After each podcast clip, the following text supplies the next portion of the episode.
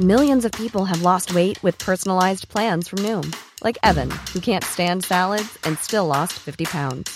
Salads, generally, for most people, are the easy button, right? For me, that wasn't an option. I never really was a salad guy. That's just not who I am. But Noom worked for me. Get your personalized plan today at Noom.com. Real Noom user compensated to provide their story. In four weeks, the typical Noom user can expect to lose one to two pounds per week. Individual results may vary.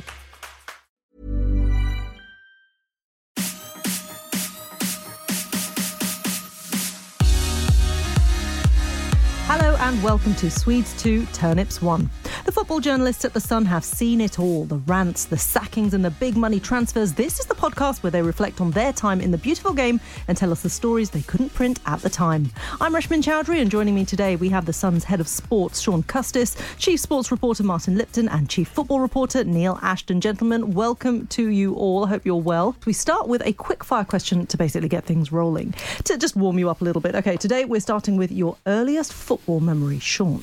If it's a live moment, and I know he's cropped up on this podcast before, but it's Malcolm MacDonald again because I'm a Newcastle fan. But it was when he he he'd signed when he'd signed he signed from Luton Town, and Newcastle drew Luton Town in the FA Cup, and this is probably one of the earliest matches I ever went to, and it was a big deal. And Malcolm's old mates were coming to play at St James's Park, but they're only little Luton and we're big Newcastle United. And so Malcolm, before kick-off, went round shaking hands with all the players, if to say, "How are you? I'm Malcolm. Here I am now at the at the big at the big club." He's a big superstar, you know. He did. He'd arrived in a blaze of glory and all of that, and we lost two 0 and I can still see the second goal going in, and uh, that was my earliest memory, really, of watch proper game from Newcastle United, and it's been misery ever since, pretty oh, much. Lovely, lovely. Recurring nightmares about that scoreline. Martin. Two from the same year, 1972. Crikey, a long time ago. We just got a colour television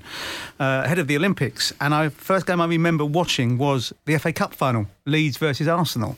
Uh, Geoff Barnett bizarrely in goal because uh, Bob Wilson was injured, and uh, Allan Clarke header. I think It that's is. right. Uh, and then a couple of months later, the first game I remember going to, which was Spurs 4, Stoke 3. I took my son to his first game, which was also Spurs v Stoke 20, 30 odd years later. Spurs 1, Stoke 2. Not quite as good. That's really great that it was the same game. Deliberate, actually. Well, not. Oh, was it? It wasn't deliberate at the time, but it worked out to be. Yeah. deliberate. Not first, though, not when I was five, but. That's pretty special. Neil. Do you know what? I, I don't think this podcast is aimed at millennials, is it? Because I'm judge, judging by the eras so far. Because I've got to go back to 1976 and uh, Crystal Palace, a third division team in old money at the time. Um, reached the FA Cup semi-final under Malcolm Allison.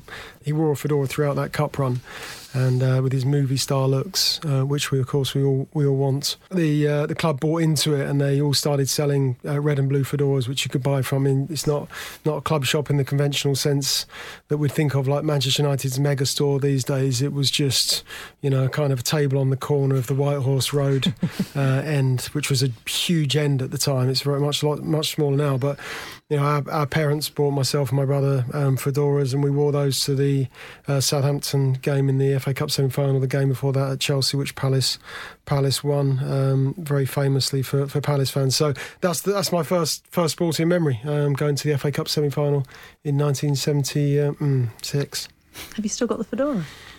I do you know what I haven't, but I I do collect. I, I've got a bit of an anorak train spotter side to me, so I collect Metro and Crystal Palace shirts, and I have to say I've got some absolute belters in there. I've got Geoff Thomas's shirt from the 1990 FA Cup final replay, the number eight shirt. He was captain that day or that evening, and um, I've got to tell you, Reshmin, I, I wouldn't sell that shirt for a million pounds. Lovely. Love that. Okay, well, this week we are talking iconic moments like a few that you just mentioned. And uh, those are sort of really the uh, unforgettable games that stand out years after the event itself. Sean, I'm going to start with you again. What springs to mind when I say iconic football moments? I hate that it's this. Because there are so But it, many. but it is Sunderland winning the FA Cup in '73. We were talking about earliest football memories, but this is this was just a moment in football history which captured the northeast imagination.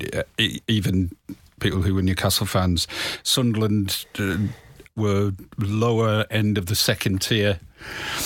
In football. Leeds United were the greatest team going at the time, top of the league. Don Revie's side, they kicked a few people. They weren't. They didn't have a reputation for playing the prettiest football. They used every trick in the book to win, but they were very, very successful.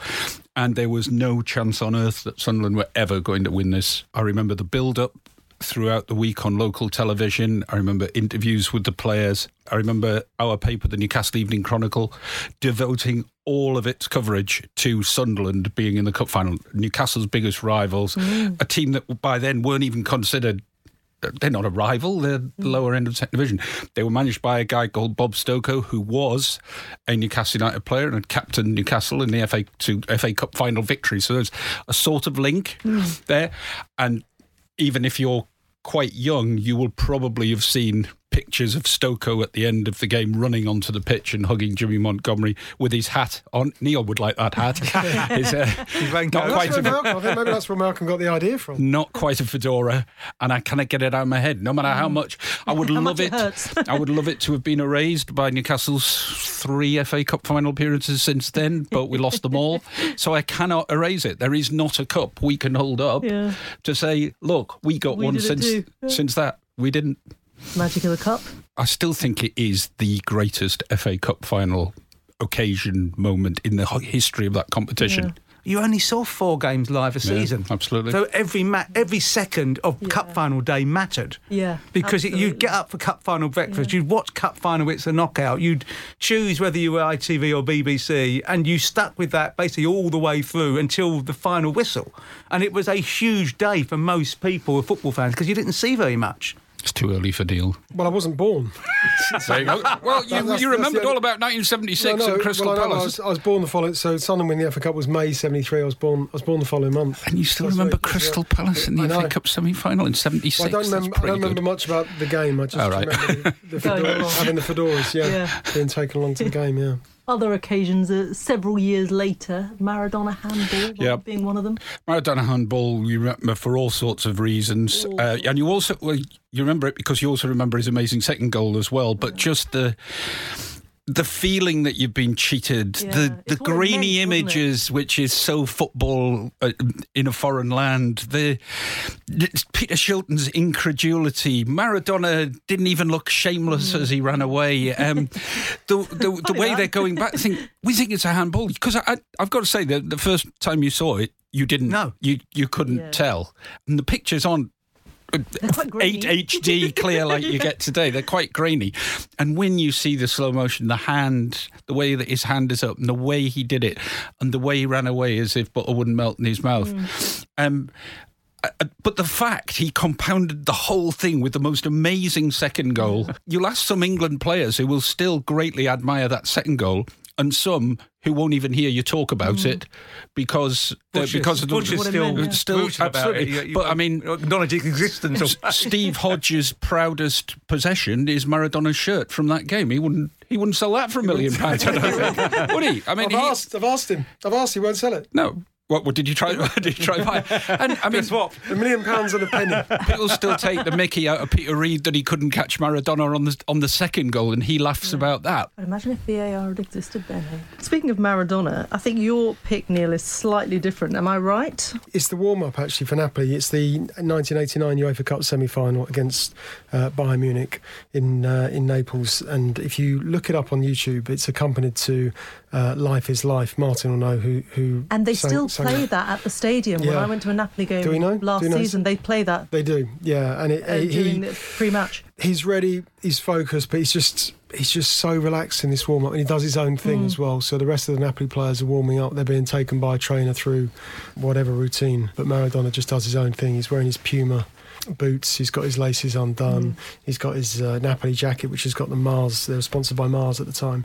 Just shows a guy who's just in total control of um, of the ball. Loves loves the ball. Needs the ball at his feet. And it just I watch that video from time to time when I need to fall actually when I need to fall in love with the game again. Um, that's one of the moments that um, that I'll look up on YouTube because it's just there's something prosaic. It's it's almost Very poetic. pure, to- isn't it? Very very very pure. Although the look on his face suggests something very very different actually. But um, yeah, look, he's, he's the guy owned Napoli at the time. He he won Serie A in '87 single handedly. Did it again in '90 before um, he went back to that stadium in the 1990 World Cup um, with Argentina, and, and uh, it was it all got very very volatile. But yeah, it's a it's an amazing if you if you want to look at just pu- yeah the purity of uh, professional football as someone who's in love with the game, in love with his sport, and someone who's mastered the football. Then yeah, watch that warm up on YouTube. Maradona's Maradona Yeah. Napoli against Bayern Yeah, Munich yeah, '89. He, I've he- seen he's still a, It's a well worth it. character who who captivates, isn't he, Maradona? I remember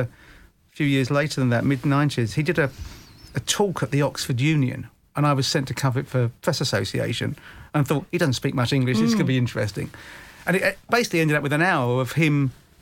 Him saying things in Spanish, translated by Ossie Ardiles, which didn't exactly help things enormously.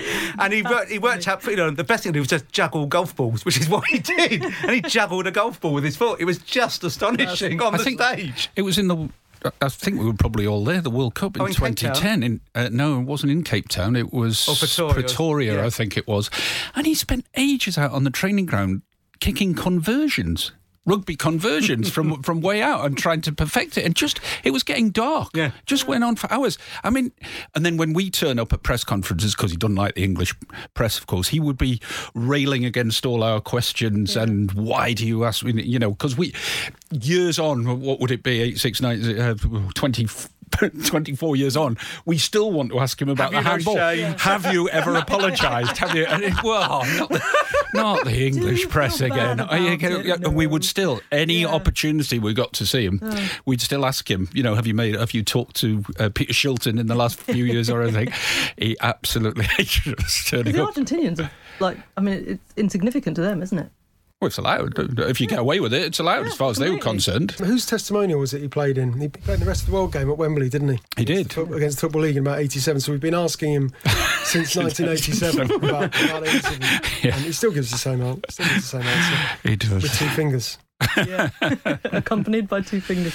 Interesting, because uh, my earliest footballing memory, going back to the uh, quickfire question, was actually World Cup '90. That's when I first started watching football, and it was David Platt's volley against Belgium, Belgium. that changed my life. The moment that changed my life when I suddenly became a football fan, and um, Changed Platty's life as well. I think it changed his as well, didn't it? Well, yeah, Absolutely. very literally.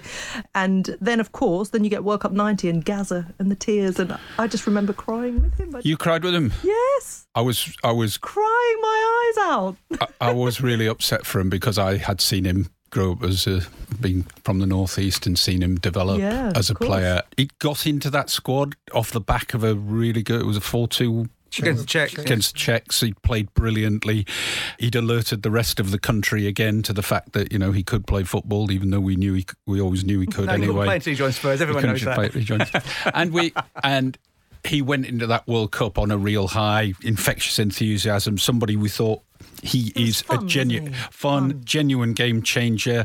The bit that England need to make a transition from being not quite run of the mill because they were a good side to possible World Mm. Cup winners, and for him to be booked, to know he would miss the final had we got there, of course we didn't, was just, I mean, I, it was a crushing moment in football for him, I think for everybody in the country. At that time, I'm not saying it's always the case now, everybody was in love with Paul Gascoigne. Everybody thought he was just the Absolutely. Got to say. I wasn't. Were you not? Well, everybody bar Neil Ashton was uh, The loved reason, Gaza. uh, and the Why? reason I'm Why, not Neil? because don't cross me is all I, all I'll say. and Gaza Gaza crossed me in Oh. 1987 because this little upstart uh, wound up from. He took a long run up from about sort of from the halfway line. About 35, the ball was placed about 35 yards out. Gascoigne was on the halfway line at St James's Park and his Newcastle strip and scored. Um, so, yeah, I, So why do why do you hate? we knocked out the cup. And Yeah, at no, but for goodness sake, this is 1990. No, no, three years on, no, he's playing for playing for England. You know, three years on, I, I hadn't forgiven him. And uh.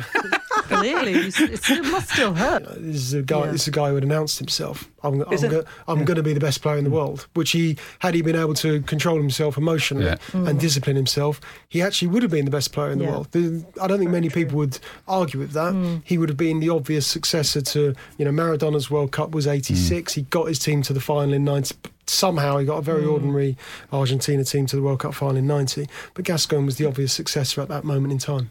It's interesting because 12 years later, I don't know whether you were there, but I was in Seoul, Germany versus mm. Korea. Michael Ballack gets booked. He's going to miss the final. What does he do?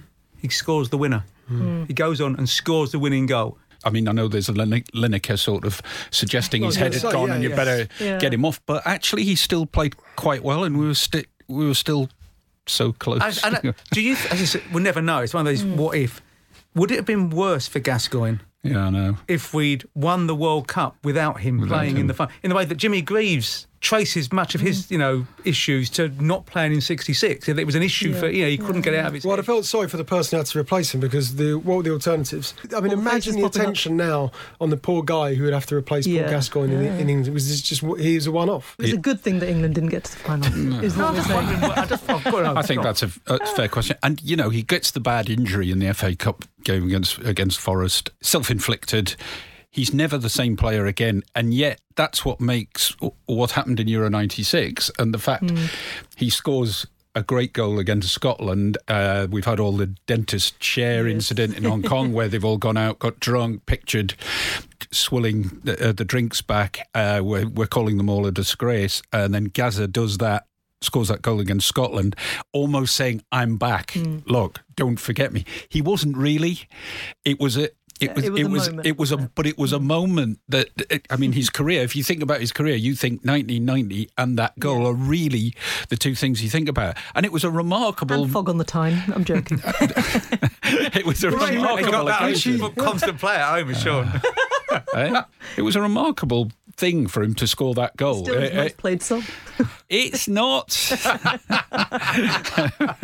anyway, that was his his moment. That that goal against Scotland was a brilliant moment, an iconic moment, but sadly reminded us of how great a player he was.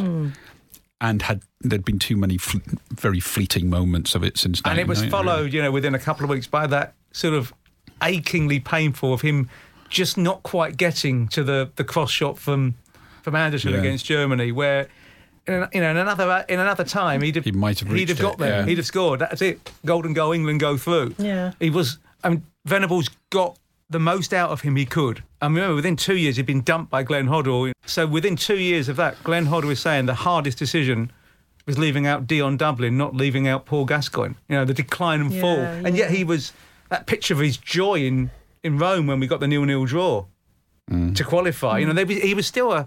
He he was. We invested so much hope in Gascoigne Yeah. for so long. Yeah. He was going to be the one. And to be fair, we do that all the time. There's always a player we put it on.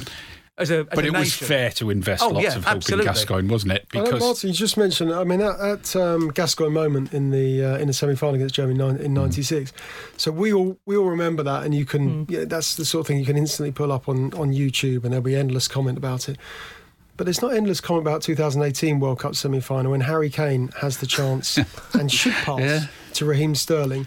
Why doesn't why doesn't why doesn't that moment? Why aren't we why aren't we talking about that? But that's raw. That's still only that's only that's just over a year year away, and everybody Good point, knows. Harry, just give it to Raheem. He's gonna. He'll, he's in a better position than you to score against Croatia, he, and he doesn't Yeah. because he's because he's selfish and he wants the glory himself. Um, but we don't Or talk because, about that. or because Raheem has missed a couple of sitters in the tournament up to that point and wasn't, you know, maybe it was part of that, but there was a lack Is it because we were so invested in the emotion of Gascoigne and you almost, it's a cliche, but you almost kicked every ball with him? You you felt every emotion. Mm. Well, he, he- played like he was. emotions were out there he played like he was a fan on the pitch. Yeah. So as he missed that, he knew how everybody was feeling in the stands. I'm not. I'm not saying Kane doesn't, but Kane's got a more clinical view of life. Well, not think clinical Paul, at that point. I agree, but lived his lived his life the way that most British lads lived their life, didn't he? You know, he went out and he had a few beers, and then he played the game, game of football the next day, Mm. and that's how we sort of that's how sort of traditional lads in this country have a few beers on a Saturday night, go and play for their pub team on a Sunday Mm. morning, score a hat trick, and we sort of I think we saw a little bit of that in Gascoigne, obviously in terms of his ability. Yeah, of course, different in a different world away from us, but he lived he lived his life like a normal British lad going out to the pub, It's an interesting point you made an because unprofessional professional. Yeah. But as you say, I mean, those I when you talk iconic moments, it always inevitably is uh, from incidents in the past, as opposed to something in the last year, which you're right. No, but I mean, think Neil makes in a good point time. because No, I, it th- I think we were talking about Gaza not getting to that ball instantly for the next Yeah. year, Oh, two yeah. years. We, whereas, as Neil makes the point, No one even he brings about that Harry Kane thing up there, and I go, "Oh yeah, that's right." I- Well, I, I don't even remember. I, I couldn't even tell you, Sean, if I wrote about it at the time. Probably head down, live, live Yeah. match night, World Cup semi final. But I, so I can't remember. Um, whether Because I- he also hits the post, about doesn't he, in the follow up? So I'm just saying all, all of about. that. I can see Harry Kane just on the screen up there as we're recording this podcast. But, or maybe it's because, uh, as you say, with Gaza, that we relate to him so much as a person because of the Yeah. emotions that he put out there that we instantly think about those sorts of characters more than we do about the slightly more clinical in the mm-hmm. other sense. You, you, look, we watch Harry Kane. and we think he'll score in mm. chances, and he's a you know he's a great he's proven a great goal scorer. But we're not personally invested in him in the way that No. everyone felt mm. personally invested in, in Yeah. Gaza.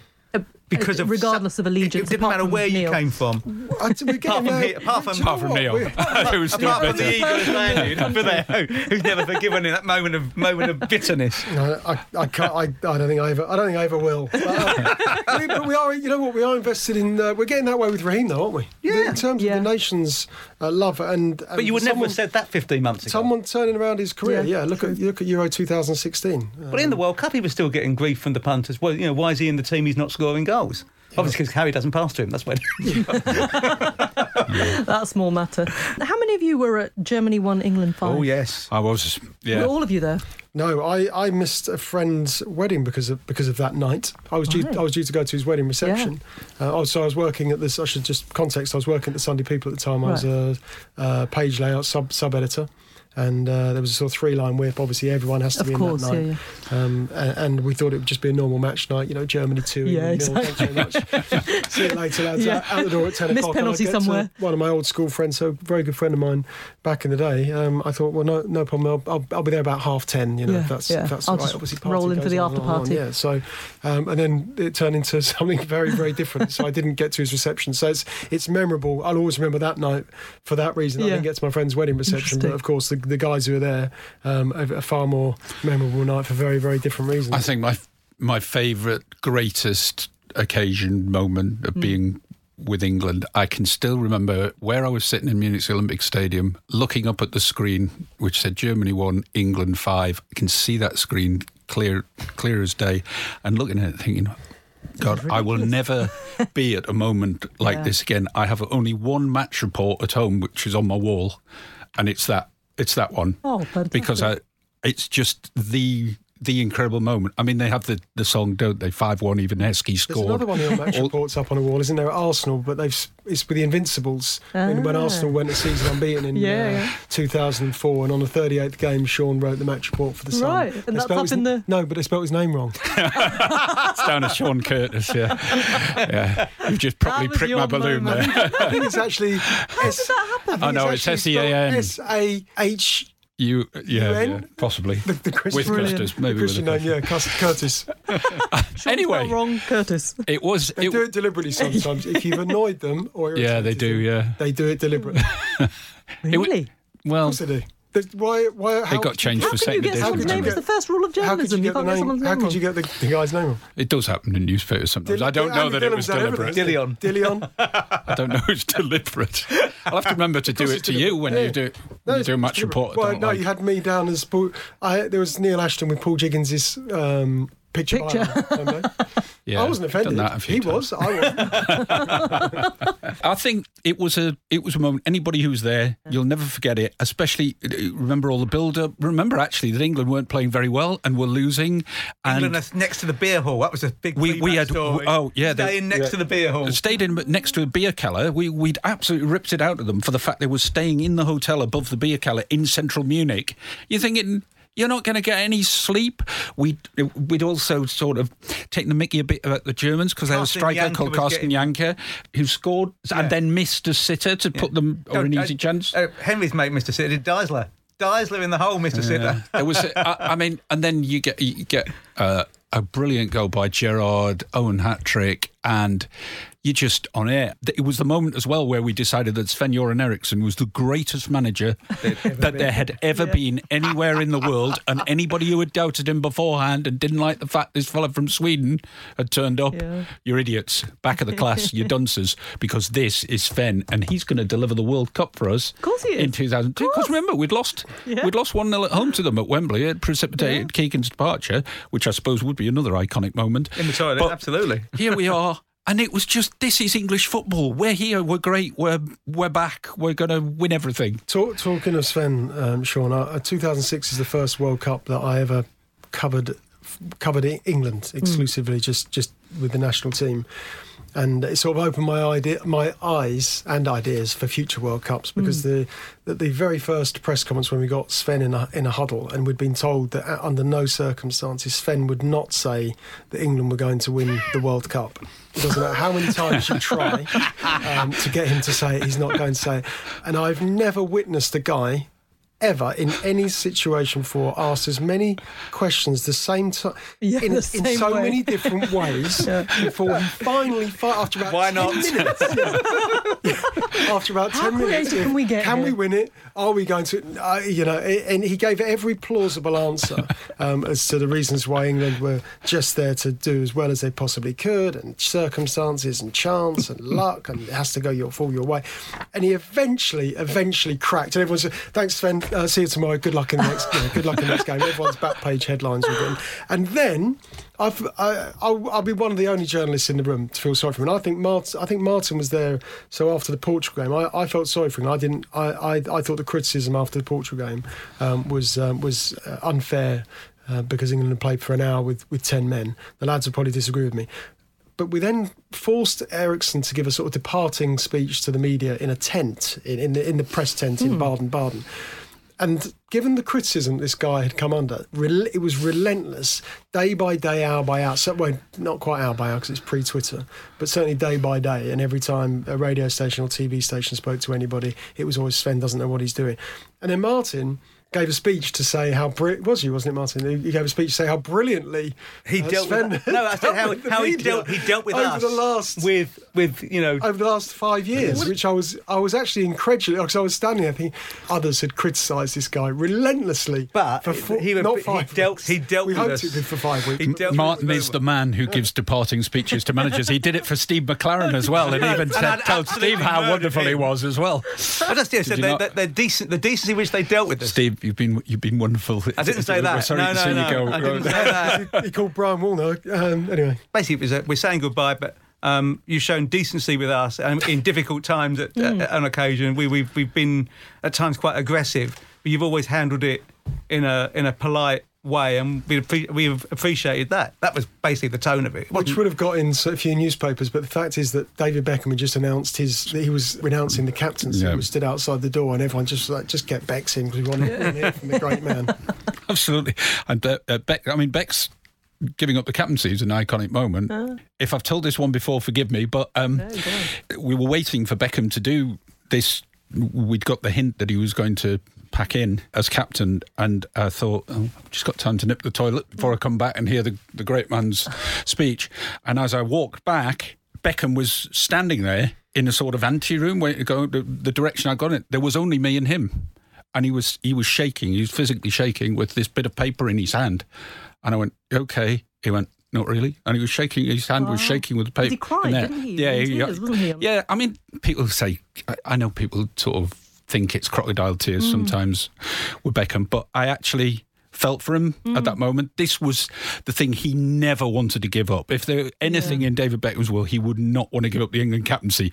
It was everything. It was the Beckham brand. It was it was the lot. Now you might say for cynical dreams, reasons everything. he wanted, mm. but he did love football and he did love being captain of England.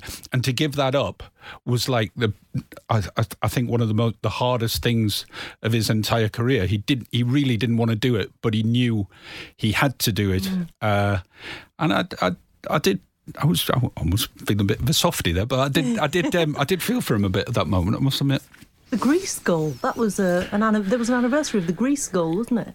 Uh, 2001. Um, I wasn't actually at that game. Martin probably I was, Yeah, I was. I remember I, the next day I flew to flew to Korea to try and see the hotel, they, the two the hotels they're going to be based at. I mean, that goal was one that got you off your seat. I was sports editor at the Yeah. Daily Express at the time, and uh, I was on my knee. I was watching it at home and just on my knees. Oh, thinking, it was just score, fantastic because score." we were so worried and concerned Yeah. that We'd had England might not. He'd had a lot of free before kicks, then. hadn't he? Was it Teddy who said to him, Are you sure about it? Do you want me to have Yes, a that's go?" right. Yeah. And, and, uh, and, and Beck said, No, you're right. Yeah, I'll do it. I'll go top corner on this one. Yeah. It was absolutely perfect, wasn't it? You see Oh, it arcing beautiful. still in your head. As Yeah. Beautiful, beautiful moment. And we were shocking that day. We were absolute Yeah. mess. I mean, Nigel Martyn was in goal, wasn't he? Because Seaman was injured, and it was. Don't say a bad word about He was, no, it was nothing. It was, they just say he's made some horrible mistakes against a really ordinary Greek Oh, team. yeah.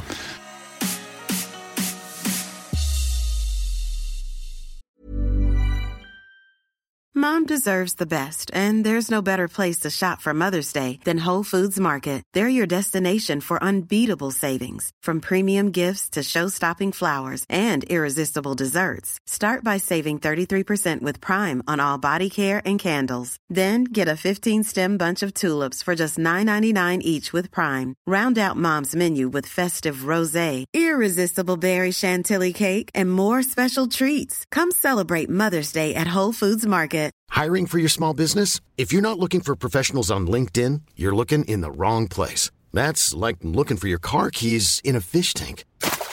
LinkedIn helps you hire professionals you can't find anywhere else, even those who aren't actively searching for a new job but might be open to the perfect role. In a given month, over 70% of LinkedIn users don't even visit other leading job sites. So start looking in the right place. With LinkedIn, you can hire professionals like a professional. Post your free job on linkedin.com/people slash people today.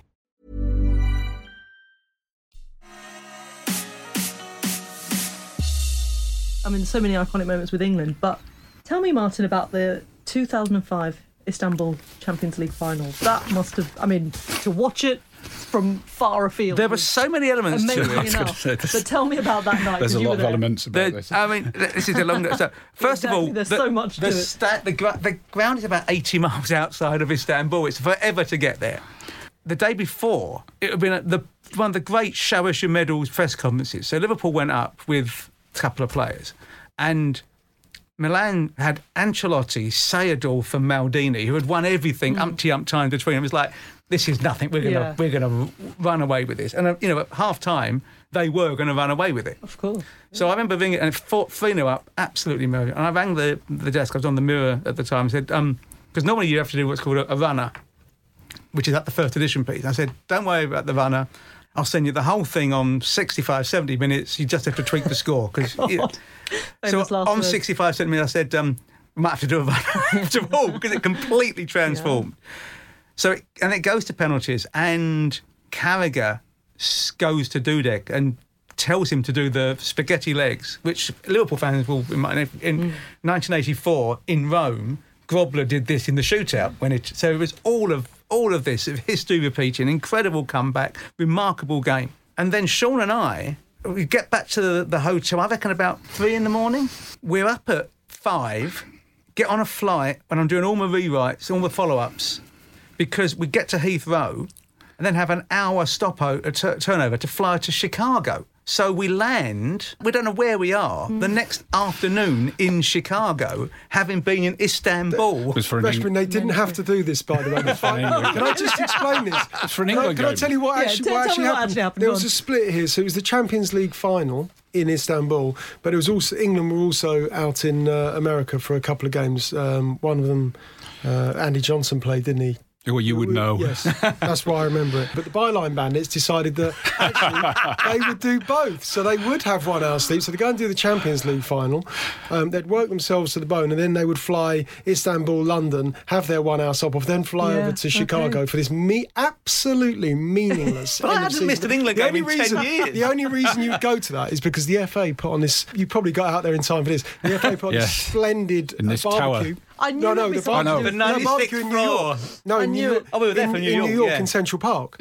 Oh, yeah. When Sven, that. when Sven chatted up one of our colleagues' wives, unbeknown- unwittingly and unknowingly, he didn't know it was. One, he didn't know that. He pulled up a chair, in fact, to watch Yeah, your dance. he yeah. that this very well turned out glamorous lady Yeah. was actually one of our colleagues' wives, and he sort of after he'd made his pleasantries with Sean, myself, uh, Martin, and whoever else was in was Just in the gang, but his eyes were his Yeah. eyes were very much elsewhere. Nice. He just couldn't. Wait. It's one of those people who couldn't wait to get away from you, and now we know why because he was within seconds. Um, yeah, pulling up a chair and sat, sat next to be a fan. Well, they're not married anymore.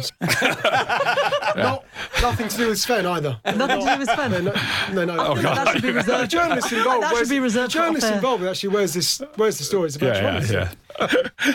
Sorry. Yeah, it was. That was It's a, true, it's true. a bit of an insight into into Sven and his his ways with the ladies. Well, he did have a way with the ladies, didn't he? Did Which he? I, well, apparently so.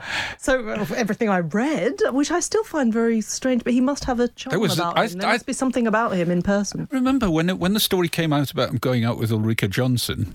That I think there was a press conference the next day. Uh, England were launching perhaps the This suits. Soho Square. This was Soho Square, and we were all Was stood outside Burton? for hours. Suits for Burton's, or was it for his launch of his classical CD collection? I can't remember. One or the other. And there's a lot of people there considering Sven is either launching a suit range or a classical CD collection. and we're only interested in one question. Sven, Ulrika Jonsson, mate, come on. The, the, She's the, way way they're going, you've got to be kidding. And he, he, he had this mantra private life is private. And it was Neil would what Neil was referring to before was what we did here. There was we tried fifty different ways to get Sven to talk about his um, relationship with Ulrika Jonsson. You could not get him to crack at all, and he either knowingly or, or, or playing playing it a bit thick. Genuinely seemed not to understand why we wanted to know about this. It's all about Sven and Nancy. Nancy. Yeah, yeah, exactly. So I don't think Nancy was best pleased.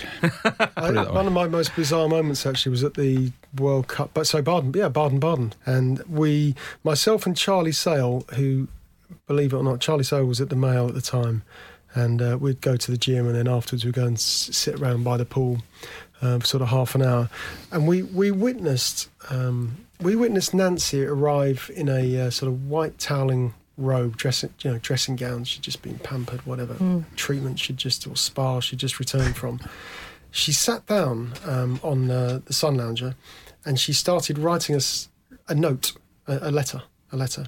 Um, and she had a uh, one rose. She put the note in an envelope. We didn't know what was on the envelope at the time, but she wrote, they wrote the note, put it in an envelope, left the flower on the sunbed, walked off, and Charlie and I thought, "What's What is going on going on? Yeah. What is going on?" So journalists being journalists, we thought we we better go and have a look over there, see, see what was on the envelope. Nancy with a kiss, underlined with a with a kiss. She'd written a letter to herself, left a rose on the sunbed from an admirer. When she came back ten minutes later, she opened the envelope ah, and read the note, aghast, as in, "Oh my word! Someone has someone clearly has fallen in love with me in this hotel and written this beautiful love." The My only- jaw has quite literally dropped. No one can see this. Yeah, true story. The only thing I can think of is because do you remember where that? Do you remember where the swimming pool and those Yeah. chairs were in, in that hotel? There was a there was a river separated us effectively from the paparazzi, Right. And I can only think, and I've never had, I've never checked, but whether the whether she'd written this note to herself and then came back for the purely for the benefit of the paparazzi who were on the other side of the river, so that when she returned, they'd be able to see her opening this note which she'd written to herself with this red rose Oh that left, she'd left on the side. goodness. You, you can't even begin to understand No, what goes through your mind through that. I but really genuine, can't. absolute. Charlie and I witnessed that. And amongst a, there a was few a things. huge fight between a lot of the, the wags who were there to be the story that day. One thing I wanted to ask, actually, kind of um, rewinding from this, but when you were talking about Harry Kane not not passing to Raheem and that being, you know, sort of iconic moment. Before we wrap up, Jen, I just want to ask about Eric Dier and the penalty shootout against Colombia. Would you consider that to be iconic yet? Yes. I would. Oh, yeah. Presuming that if you too. only if you're an England football fan, Of no, course, nobody else in the world would yeah. consider it iconic. I think for us it's iconic just because we won a penalty shootout, and uh, and Gareth was um, the manager. Gareth was the manager. Yeah, Gareth was the manager, and even my my wife was captivated by the fact we'd won a penalty mm. shootout. I think so many people were. It broke a taboo. It means that in future we won't think we've never won a penalty shootout. For that reason, it's iconic. In football terms, it's not really iconic, is it? I mm. mean, Exactly, exactly. that's you know, thing. but But for why, us, why it's as so a nation, important? Why it's so important is because when you're at the, well, when you're at the tournament, when you're when you're in it, so when you're involved in it, you're not ready for England to go home. No. Mm. that's the That- thing. it really hits you, the doesn't World it? Cup in 2014. Uh, you know, I I used to have this stat on recall, and I I don't know what it is exactly, but we were out of that tournament before something like 18 teams had played their second group game. We were already out. 18 countries. We were still having We to were- take the malaria tablets from the first game when we were out. we were and we were in it. We were in it when we got on a plane And we were up to go to the. Costa Rica game, and we were out by the time we landed because Italy had lost to Costa Rica, hadn't they? Uh, Everyone's phones switched on. on the la- on we're when we out. landed. I'd been there for, I wasn't there for 1990, but I'd been involved writing match reports for all of the other penalty shootouts up to that point. And I wasn't writing a match report, I was just there in the stadium. And that includes the one that no one remembers we lost in Casablanca in 1998 against Belgium in the King Hassan II Cup. We couldn't even win a, a penalty shootout that didn't matter. We were so useless. and I, so, I, you know, the, the two at Wembley in 96 and, and St Etienne, and then in Lisbon, and then in Gelsenkirchen. Uh, and it's saying like, you know, your life was permanent, and then again in, in Kiev in 2012, your life was defined by England losing penalty shootouts. Yeah, well, we won It's one in '96. Remember Yeah, where but you we were. lost the next one. Yeah, we Remember lost where you were. one. Moments. And it was that, so to actually be in the stadium when England won Won a a penalty penalty shootout was- shootout Yeah. was a truly amazing experience because I just assumed no, normal service would resume, that we'd think we lose again. did. But as iconic moments go, it's a bit pathetic, isn't it? Really, Yeah. winning a I second round yeah. penalty shootout. It's great to do it, but it's not really. No, I think in the- You don't get a trophy the for it. You don't- iconic moments. No, it wouldn't be there. But I No. think as a nation, it was. Yeah, it was yeah, quite probably. fantastic. It was cool. because, Um, um, my mum was texting me saying, you know, what what's it like? She doesn't Yeah. watch. She's got no interest in Yeah, watching yeah, the that's football nice. match, but it's on. It's on. It's the World So it Cup. meant so when you when you get texts like that, messages from people who you're close to um, for obvious reasons, but they're watching a game that they know you're at, Yeah. and they're getting caught up in something that they don't really have any. Um, real intimate knowledge of what's Hmm. really happening and the mood around the team and are they likely are they any are they England actually Hmm. any good but when people are getting caught up in it and the emotion of it and you get that sense of that sense of well-being back home which is the one thing I missed about the World Cup so Exactly. Euro 96 you realise it matters outside Euro that ni- stadium. World Cup uh, 90 and Euro 96 live live those moments at home so I know what it's like to be in the country and to get caught up in it and to race home from work or college whatever whatever I was doing at the time to make sure I got back to be able to watch those games or be in time uh, or be get the best seat in the pub or whatever we were doing at that particular time. And at 28, 2018 World Cup in Russia as much as I loved being there the one thing I missed more than anything was not being able to feel it back home you are isolated there's no doubt about it you get caught up and you want to see Mm, the you're team in a win bubble, aren't you? but you are isolated Yeah.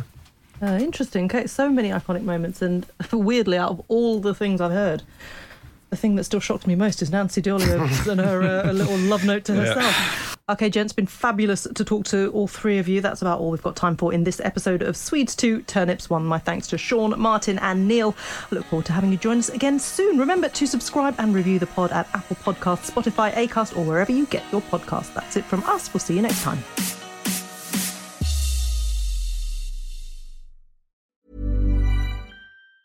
Hi, I'm Daniel, founder of Pretty Litter. Did you know cats tend to hide symptoms of sickness and pain? I learned this the hard way after losing my cat, Gingy. So I created Pretty Litter, a health monitoring litter that helps detect early signs of illness by changing colors, saving you money and potentially your cat's life. Pretty Litter is veterinarian developed, and it's the easiest way to keep tabs on your fur baby's health right at home. Go to prettylitter.com and use code ACAST for 20% off your first order and a free cat toy. Terms and conditions apply. See site for details.